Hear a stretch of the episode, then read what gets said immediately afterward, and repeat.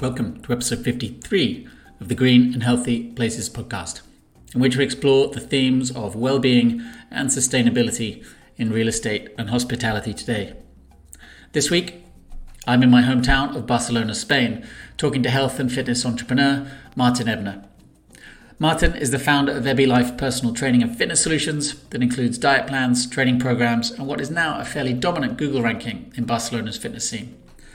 Our aim with this conversation was to bridge his world of fitness and personal training with my world of what I operate under Biofilico, but effectively a healthy buildings strategy advisory. So we look at, for example, what needs to happen to activate a fitness facility in an office or residential development to extract true value from it, the importance of being in a state of receptivity to start and stick to a new fitness program, for example, as a building occupant, say uh, an employee in an a large office block.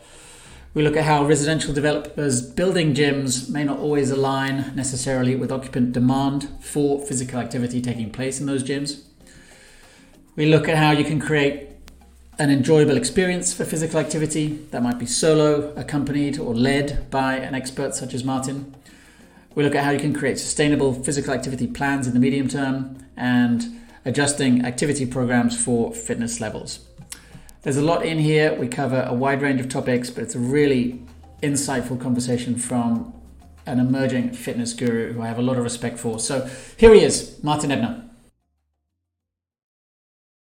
So I'd, I'd like to start with a question around something that I'm peripherally conscious of, but no doubt to some extent probably try to ignore, right? Which is when we're creating healthy spaces for people to spend their days in, or perhaps to live if it's a residential development, or to work in, so if it's an office development, sometimes it can be a bit too easy, even for me, to say, well, look, we're going to provide access to a facility for exercise, yoga, fitness, whatever it might be, um, whether that's on site or off site.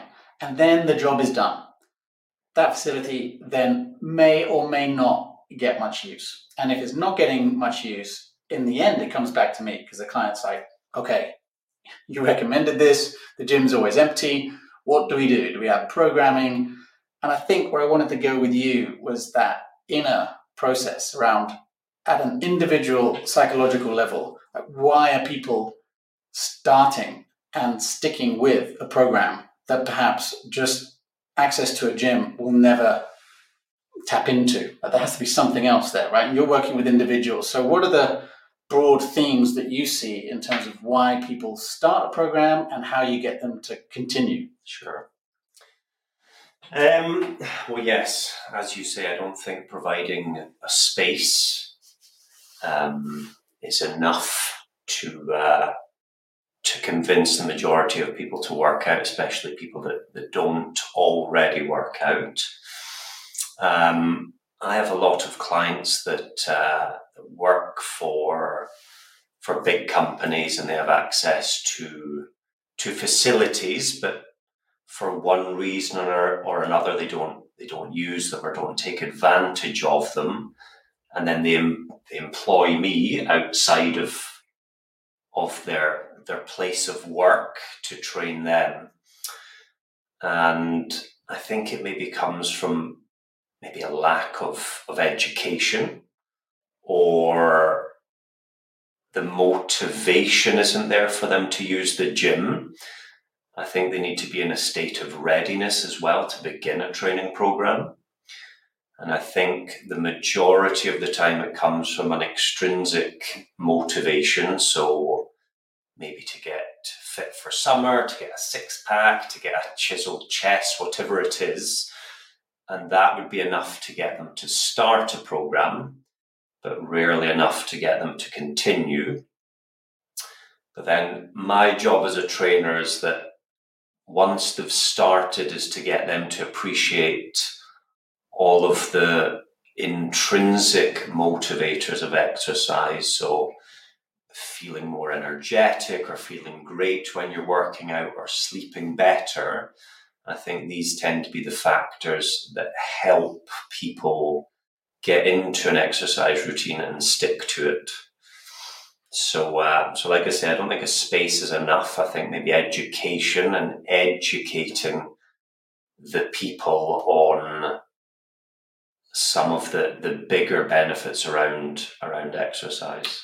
So you you've made the distinction there between the first step into the gym, by which stage, or the first contact for a trainer, by which stage something has gone on. And that's typically coming from internal motivation, which suggests doesn't matter how beautiful a fitness room, a meditation room, a yoga space I might design for a building. Doesn't matter if that inner motivation isn't there, no matter how uh, persuasive the employer or the real estate developer indirectly might be in terms of creating an opportunity for you to exercise or start an exercise regime by itself, it's not enough. So if we dig into that, you then got certain key drivers around why someone comes through the door. And then, but beyond that, where you started to describe the benefits, that's perhaps more the language that we're talking when we look at workplace wellness and we're trying to encourage people to, to start exercising. Better sleep, for example. You sleep better, you rest, you recover, you sleep, you come back stronger the next day, you're more productive, you have more energy. So there's, I think, a piece of education and communication around there. But what about from that first step?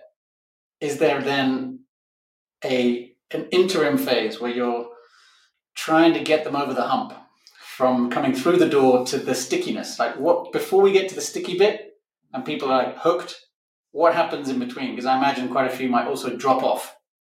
Yes so i think um, people very often come to me with unrealistic fitness goals so the industry in general sort of promises uh, significant results physically or aesthetically in a very short space of time. So it's always, mm. I don't know, get six pack abs in six weeks. And we're quite lazy in general, and I think we want to get maximum results with with the minimum amount of effort. So it's really my job to set realistic expectations. Yes, it's very nice to train for aesthetic reasons, but it's quite important for me as well to dig into the reasoning behind why they're so obsessed with improving their aesthetics. Um, I think a lot of people believe that if they you know, if they look better, they're going to feel better. If they get to a certain weight, their life will, will automatically feel better. But from my experience, that's very often the opposite of what happens. So, my goal as a trainer is to try and set realistic expectations and encourage consistency um, over things that are a little bit more extreme.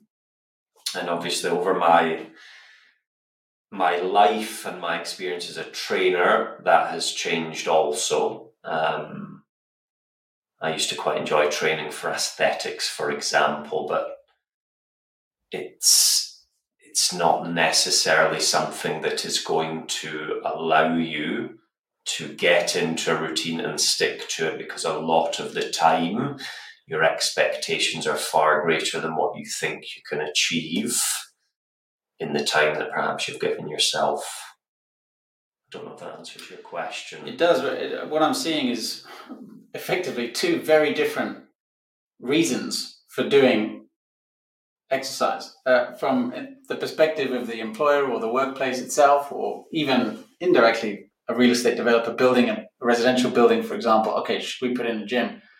There has it's complete disconnect really in terms of what the actual drivers are for most people, which are you know, understandably more inner oriented to do with their aesthetics, their sense of self worth, and um, yeah, their confidence, self confidence in social environments. And I think that's that could partly explain this the challenge of this uh, of getting to stickiness, which is okay, we're getting to a healthier um, population, but specifically we're getting to a healthier workplace or workforce. So we have staff who are taking less uh, sick days, who are not suffering from endless back pain because they're just generally in better shape. Sure.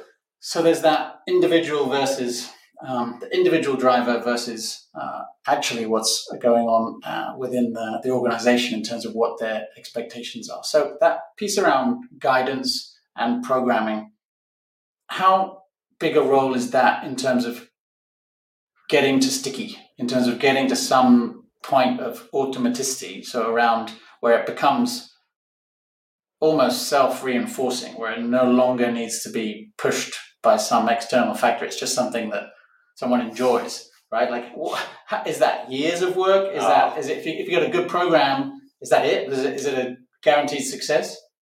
No. Hmm. I think that's the million dollar question. I suppose we could use our, ourselves as examples, right? So I don't know at what point in my life um, exercise became so essential um, to my well being. And I don't necessarily know how it happened, but I think, again, being realistic with your expectations is very important. So, the people that have the greatest success when it comes to, to fitness are the people that are able to do it consistently and they have the sort of the right, in my opinion, reasons to exercise. So the clients that I have that tend to have the most success aren't the ones that are coming to me and saying, I want to be this weight by this time so that I can look great for summer. Okay, because it's a very short term goal. A lot of people just assume that after the 12 weeks, that's it, they don't continue, or they take the route of going so extreme for the 12 weeks they achieve enough, and then after the 12 weeks, they stop entirely, and that's it. Oh. Okay. Um, so, yes, I think it's the people that come to me and, and they just want to feel good and they enjoy the workout, and I don't necessarily have to push them so hard because the, the motivational factor isn't to get a six pack, it's to feel good then you're talking effectively about a hormone release. Now, isn't that universal? So if, if the workout, if it, I mean, a lot of people talk about that rush after a HIIT workout, for example, because you just get this hit of endorphins and it does, you know, it can last for a good half a day where you're just feeling, especially high intensity or power type workouts, you can have this after a glow. Uh, and you know that can that can have wonderful effects for for example your productivity at work like if i do a particular type of session in the morning, I feel great all the way through to lunchtime. You may or may not crash after that if, if you don't get it right. But is that not universal? Do you see that are there just some people who are more in tune with that than others? Or is it all there if, if people are open to the sensation?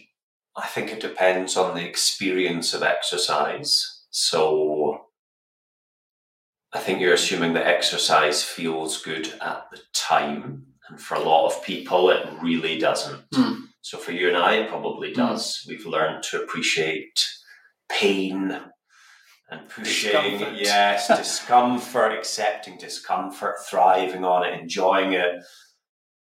But for a lot of people that aren't necessarily fit, it can feel very uncomfortable.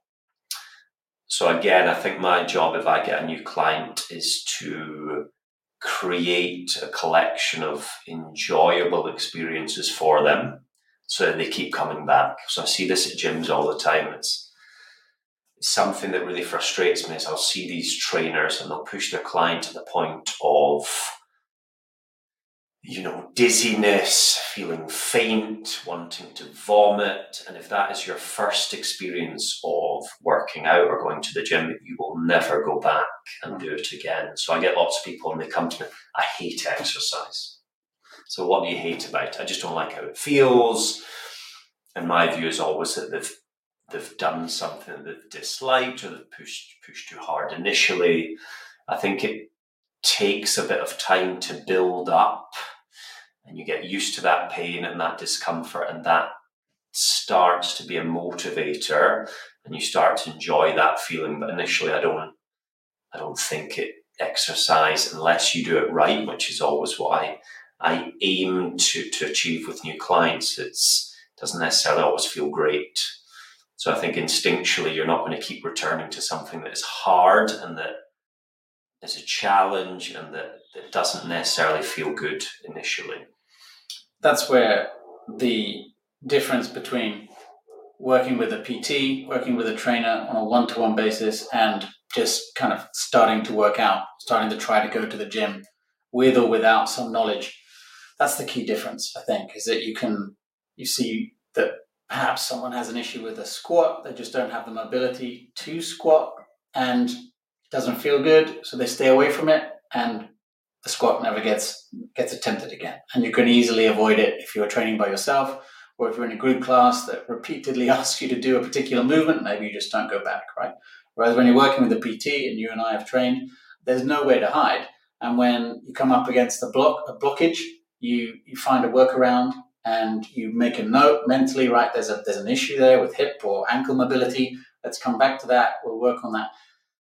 I'm going to push you on the timeline because I think what you're talking about is uh, it feels to me like there's a medium term, if I can call it that, timeline, call it the hump, somewhere around. It's got to be what three, four, five months in terms of getting someone into the groove.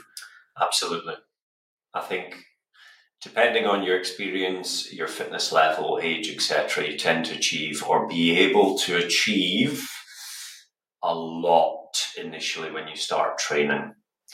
So if you don't know what you're doing, you might not be able to achieve it nearly as quickly. But if you train with a trainer, and say you're just starting exercise for the first time or returning after a spell out, you can certainly achieve a lot very, very quickly. And that, I think, for a lot of people is very motivational.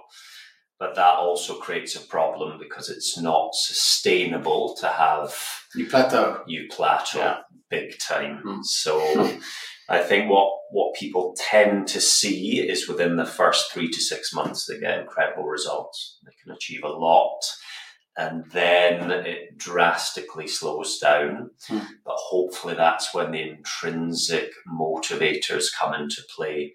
You're sleeping better, you're able to eat more, you feel great at the time. You know, it's a moment that you can de stress. Um, so I think that's when it starts to, to sort of, these motivators start to kick in, and you can begin to establish a much longer uh, sort of a habit as opposed to starting and stopping. And I'm interested to know if, from your experience working one to one with clients, if you've identified certain personality types, because I think we, we touched on it a few minutes ago the idea of, you know, almost seeking out adversity. And there's a certain personality type, it's not masochistic, but to some extent, we're, we're heading deliberately towards the pain. Like we're, we're seeking it out. I don't know, a 50k trail run on a Sunday morning. No one's asking me to do it. I go do it because I kind of like the suck. I kind of enjoy it on some weird level. I know it's going to be awkward and I'll probably come home in all sorts of trouble, but I do it. There's something in there.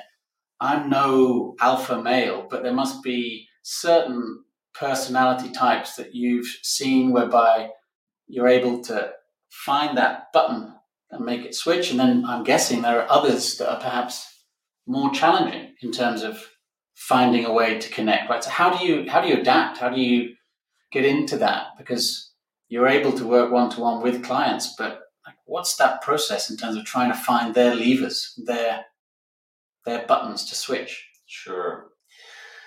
Um, well, I think I'm in a very fortunate position where I can now choose the sort of client I take on. And most recently, um, the sort of clients I take on aren't necessarily into extremes, perhaps like yourself. Um, and personally, I'm not really into extremes either. I'm much more about consistency and finding balance, and that's changing obviously as I age. Um, but like I say, the most important thing for me is to establish sort of realistic goals and then to create a collection of positive experiences so that they can continue and want to continue to train forever. so I don't necessarily get the sort of uh, clients that are wanting to run 100 miles. I don't know if these people tend to seek the help of personal trainers. I think you don't necessarily get somebody that, that would approach me that's never exercised before and says, I want to run 50 miles. Hmm. And if they did, then I would probably say, let's start with five. And then once you get to five, you feel good with five miles, you can go for 10 and, and, and build up that way. So I think less about extreme goals and more about moderation, and then you can expand upon that as your confidence and your experience grows. It makes sense. I think there's also something cumulative about it. I certainly found over 25 odd years of of training that yeah you do start to look for to some extent the occasional peak the occasional extreme and challenges and i think that's why you get so many middle-aged men doing triathlons and Ironman and all the rest. Because yeah, we're kind of hunting. You know, we were looking for a next big thing, uh, or switching around and trying other other sports. But I can totally see that the bulk of the market for you, and in fact, I think specifically when you're looking at say uh, trying to create a healthy workplace and a workforce, the majority of people need what you've just described, which is look, let's just keep it simple uh, and get you from point A to point C passing through point B, which is some point of some element of stickiness kicking in. So when you look at measurable results, like how are there universal mm, data points for that, or is that also specific according to the type of person and the reasons they came to you originally? Yes, I think it um, it depends on the client. A lot of them don't tend to need to know. Obviously, I keep record and track of all of the clients so that we can see or I can see their progression.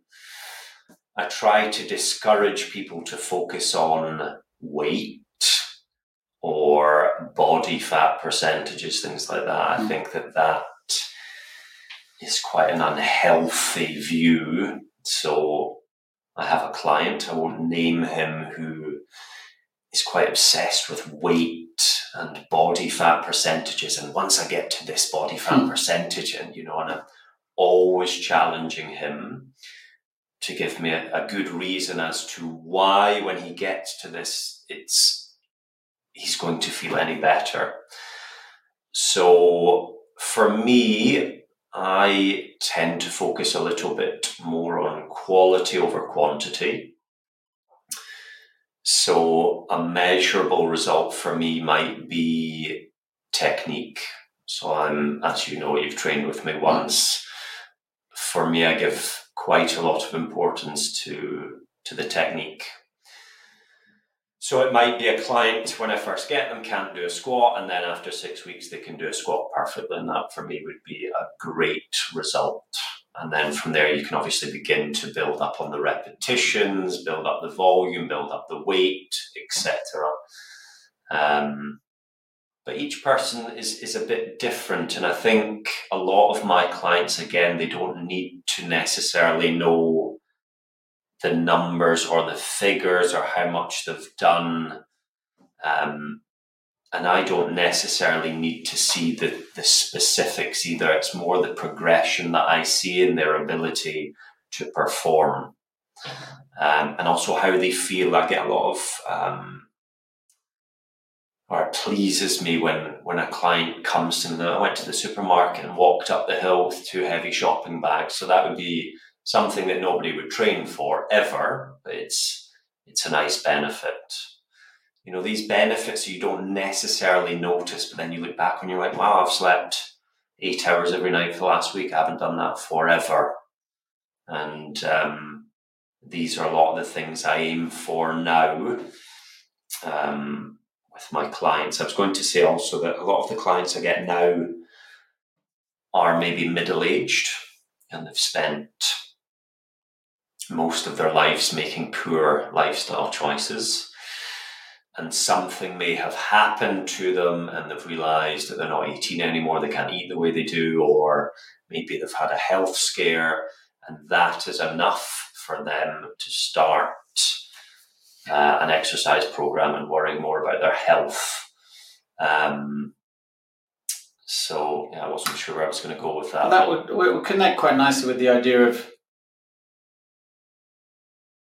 demographic groups connecting with certain types of fitness experience. I know it's not it's not your bag, but uh, clearly the group fitness revolution and boutique fitness studios over the last 10, 15 years in most European and, US capitals primarily has just been game changing in terms of encouragement, in terms of motivation, in terms of getting people to do things that they perhaps would never have tried to do. I mean, from CrossFit all the way through to, to the yoga boom, um, there's just more out there in terms of group class and motivation. But clearly, I think what I'm getting from you is that that may not work for people at a certain life phase who've been through certain things previously and they're kind of having now to pay the debt on those cumulative results. And something does change at a certain age.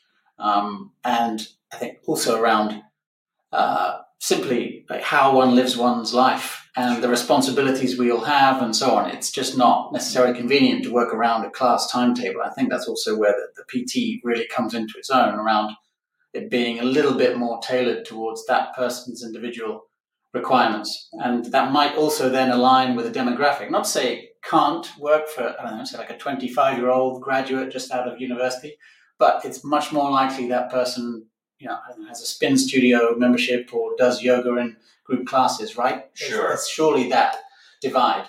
Absolutely. I think it depends on the sort of person you, you are. I mean, I've, I don't really enjoy training in a group.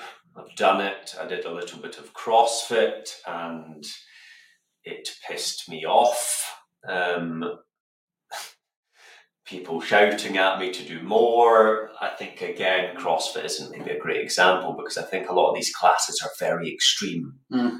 So it's getting more bang for your buck in less time.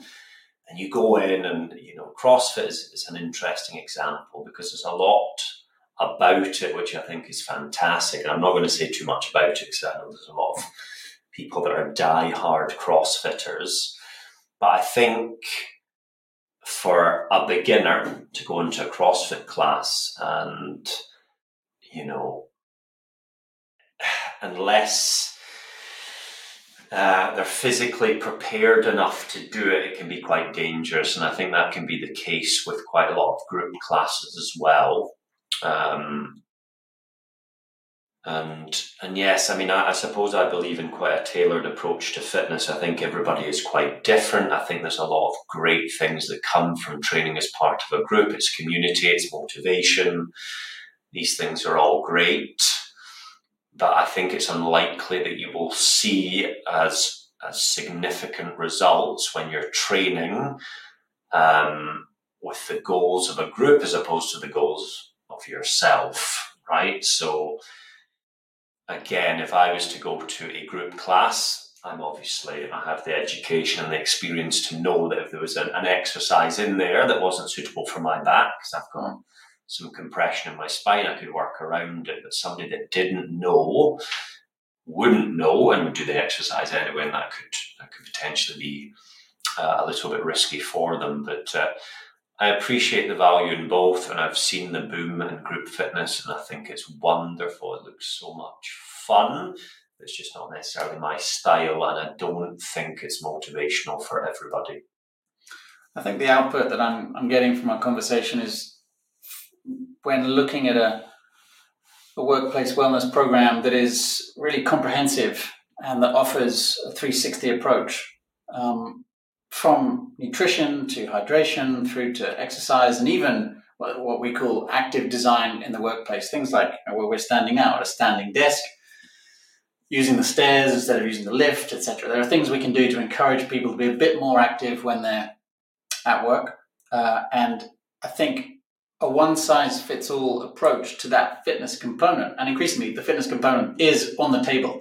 It wasn't previously around a workplace, but I think it is there now it can be all too easy just to say, right, well, we'll have a yoga class and we'll have a HIIT class, and it'll be you know something along the lines of TRX and bodyweight training, which is cool. There's, there's less likely of uh, less likelihood of uh, any injuries, but that's often as far as it goes. Sure. I think where I'm interested in is a more variegated approach that allows for different needs and requirements according to people's life phase and also where they're at, their relationship with exercise. I think just putting in the yoga class and the, the HIIT, I just don't think it's it's good enough. I think perhaps it's whether small group training, and we can we can touch on that, or having access to a PT just feels now, based on what we've been discussing, a much more rounded and complete offer. Sure. And then I guess people sort of make their own choice. If they do the group fitness thing, then they go to the HIIT class on a on a Monday Absolutely, and if not, they call a PT and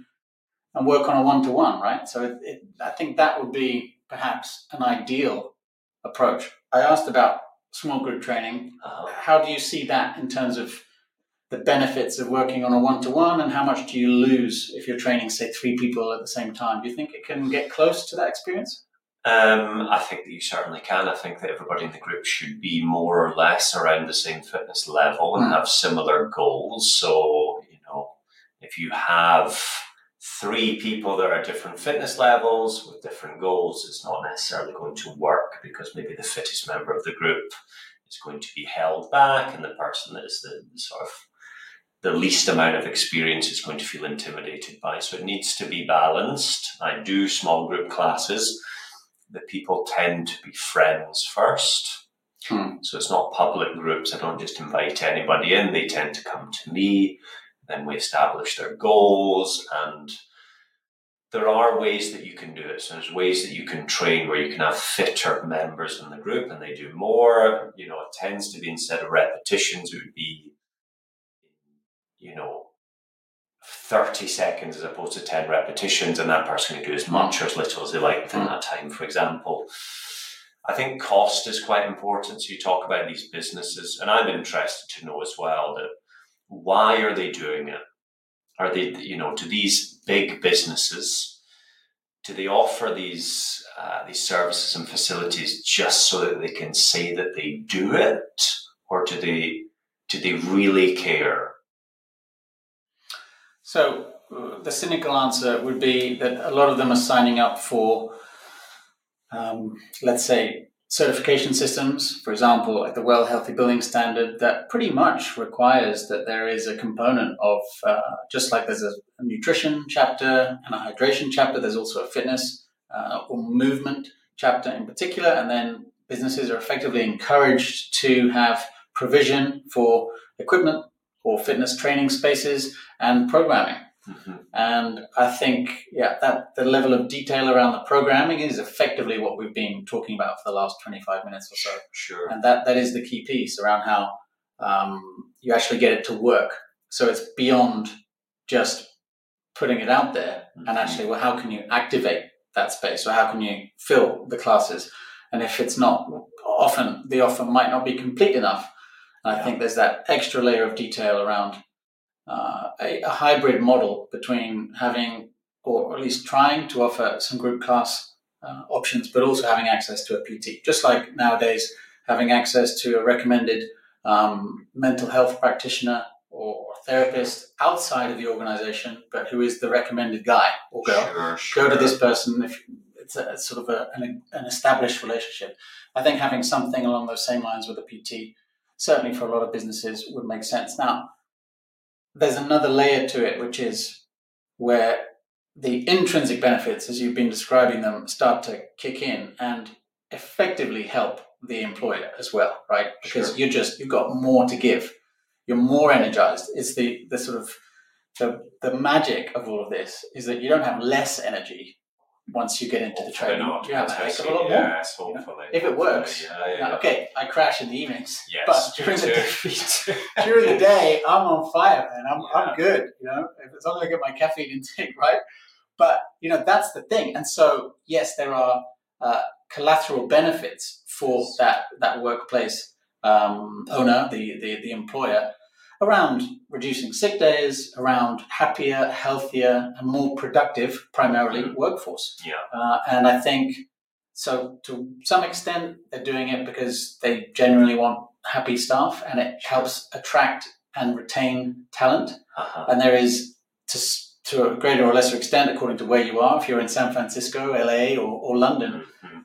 everyone's doing it. If you're not doing it, where's the person going to go? Somewhere where they have a gym and a whole fitness uh, setup and massages on a Friday afternoon for those who need it, etc., etc., etc., or the one that doesn't. And so there's almost a one-upmanship going on.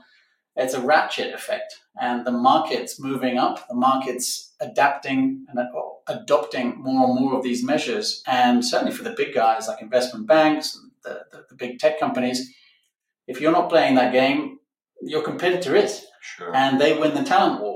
And it's it's a little cynical to describe it that way, but it's happening. And the the net results are that fitness and health are just becoming a much bigger piece. Obviously, it's not the main driver for why someone decides to go work for Goldman versus another bank, but it's definitely out there. Absolutely.